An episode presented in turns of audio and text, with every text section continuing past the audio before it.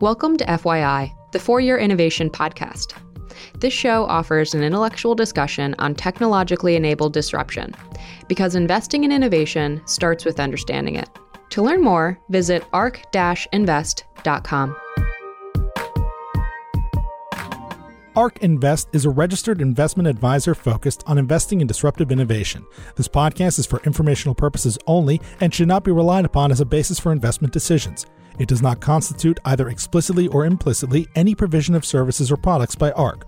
All statements made regarding companies or securities are strictly beliefs and points of view held by ARK or podcast guests and are not endorsements or recommendations by ARK to buy, sell, or hold any security. Clients of ARK Investment Management may maintain positions in the securities discussed in this podcast. Hi, everyone, and welcome back to FYI, the For Your Innovation Podcast. I'm Michael Cromer, a marketing associate here at ARK. On this week's episode, we are featuring another segment from our Big Ideas Summit, which aired live on January 25th, 2022. In this segment, Brett Winton, our Director of Research, discussed how our five innovation platforms artificial intelligence, robotics, blockchain technology, energy storage, and DNA sequencing are converging, and what impact this convergence might have on how quickly each platform evolves in the future. Our full Big Ideas 2022 report is available on our website, ark-invest.com, and you can hear each of our analysts walk through all 14 sections of the Big Ideas report in the Video Center. Thanks so much for listening and enjoy. Uh, one of the things that, that we've um, noticed in particular over the last six and 12 months is the degree to which the innovations we're focused on are converging.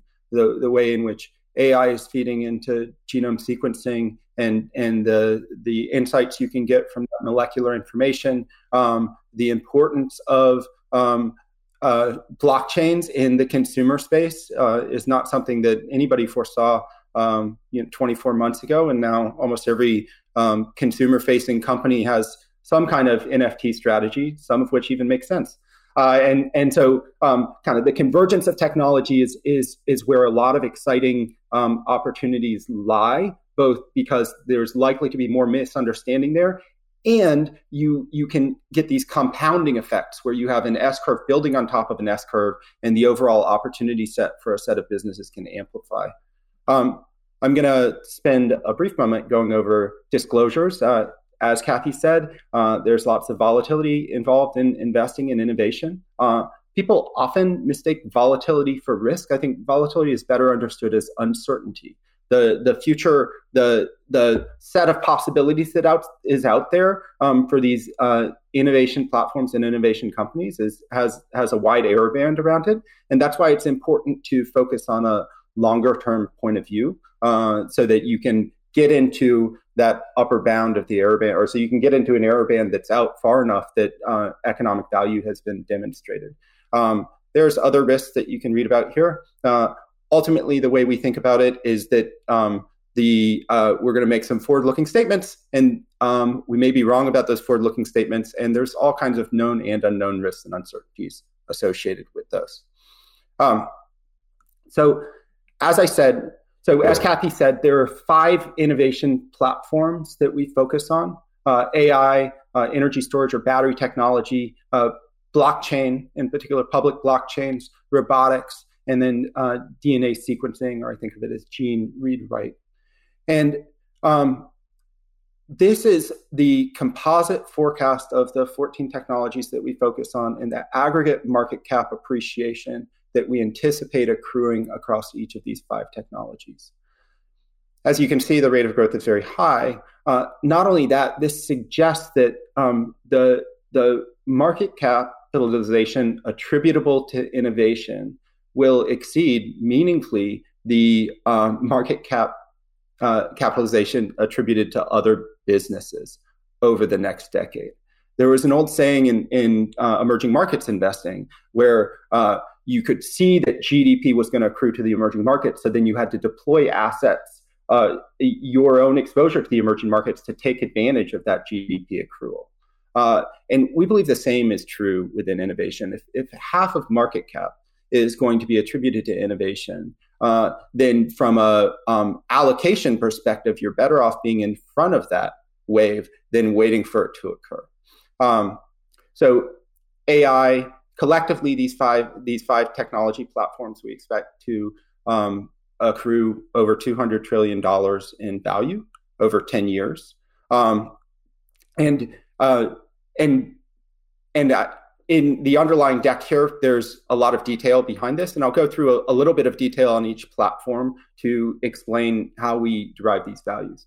Um, both in this forecast and in our underwriting of individual securities in our five year price targeting, we're not assuming that investors are going to pay some kind of extra normal uh, amount for the cash flow spilling off these platforms. Instead, you can roughly think about it as defining uh, most of these technologies as being priced as generating a 5% cash flow yield in the out year. Uh, and so, uh, in some instances, this is you know implying a, an extreme multiple compression in the technologies though given equity prices today, uh, it's not as true in other instances. Um, so these this uh, highlights the the 14 underlying technologies that that fit under these platforms. So purple is AI, and that comprises cloud computing, Internet of Things, mobile connected devices, and AI itself. Um, blue is the the um, DNA sequencing space, the genome space, gene editing, gene sequencing, living therapies.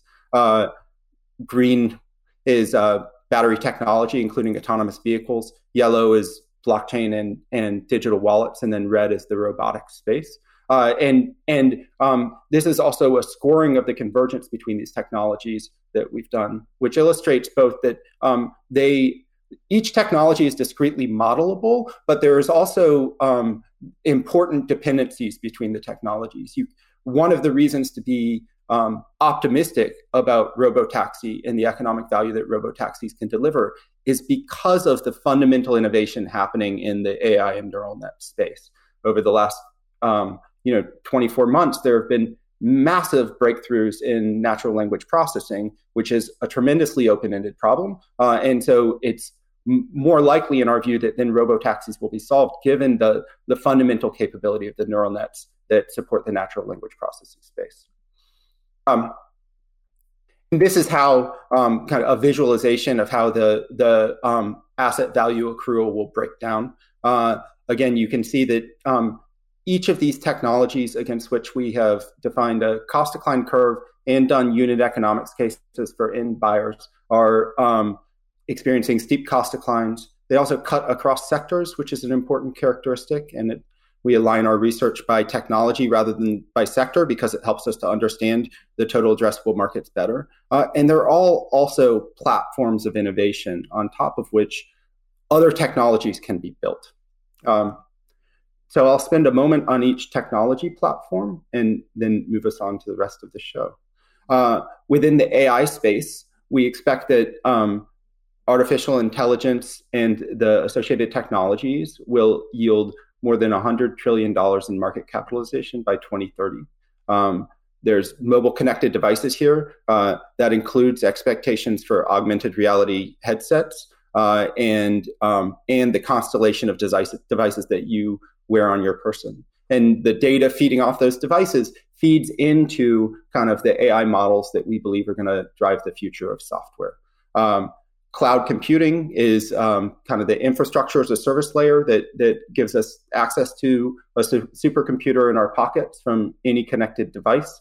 Uh, and um, as a response to the demand for AI, we think there's going to be a meaningful increase in um, in compute hardware spend to support it, uh, exceeding a trillion dollars. Uh, and then Internet of Things is, is fixed connected devices, so the smart speakers, the smart TVs, uh, and you can think of this as this is the um, the the the media retail space that lives inside your home that that um, allows you to frictionlessly buy things through e-commerce platforms and frictionlessly access media and potentially you know public blockchain web 3 assets. Uh, and of course ai itself and, and this drives a lot of the value accrual expectations here. Uh, the value accrual is predicated on the fact that the advances in ai suggest that um, it's not going to be considered uh, artificial intelligence, but instead augmented intelligence, where every knowledge worker will become more productive, every software engineer will become more productive, and the um, productivity value that we anticipate spilling off AI will actually meaningfully exceed the the revenue that AI software companies will capture. Um, and yet, still, we believe there's 14 trillion dollars in AI software spend that will uh, uh, occur by 2030, leading to that um, you know 80 plus trillion dollars in enterprise value. Um, within the battery technology space, this is where we capture both uh, energy storage opportunities as well as uh, autonomous mobility. Uh, there's some nuance. Autonomous mobility and robotaxi in particular, we believe is going to be the most um, economically productivity generating innovation of all time. And, and the, the logic is relatively simple. We spend 700 to 800 billion hours driving a year as amateur drivers. And so if you can displace that at a discount to the economic value of it, uh, people will happily pay uh, to be driven around. And, uh, and you end up with this economic value creation of the freed up time.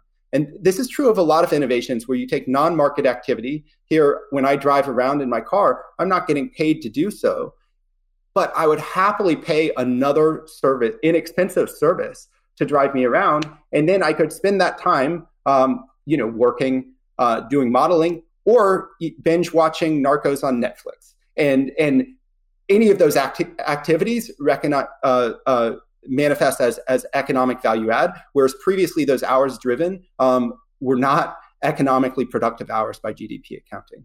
Uh, on the battery technology side, it's interesting. It seems as if the the automotive space is being priced as if the pricing structure of selling cars will not transform, uh, and as if uh, every uh, single competitor is going to trend towards Tesla-like margins on their ability to produce electric vehicles. We think that's probably misguided. Uh, there is um, it's hard to imagine uh, autonomous mobility services coming into play without dramatically changing uh, the unit cost of a vehicle and the form factors that will be sold into the market. And so uh, tread carefully there. Uh, the um, within the robotic space, this includes um, 3D printing, where um, you can essentially manufacture any part on demand. You can de-risk supply chains. You can get complexity for free, uh, and you can deliver um, better performance, particularly within aerospace on um, on low volume units. Uh, it includes robotics, and there's uh, we have a, a back end weighted expectation for robotics value accrual. It's heavily contingent upon continued advances in neural nets, but just like we think that AI software can can augment knowledge workers, we think um, robotics within the manufacturing space can become much more flexible and software defined and and that would meaningfully increase the productivity of, of the world of built things. And then reusable rockets. And and it, with reusable rockets you have um, crossing two orders of magnitude in cost declines of getting things up into orbit. Uh, it seems like the the most meaningful opportunity here is in in low earth orbit um, satellite constellations delivering connectivity. Uh, but it's still in a very early stage as to what's going to be realized with that technology, including potentially hypersonic um, travel around the world uh, and and transformations in logistics on that basis.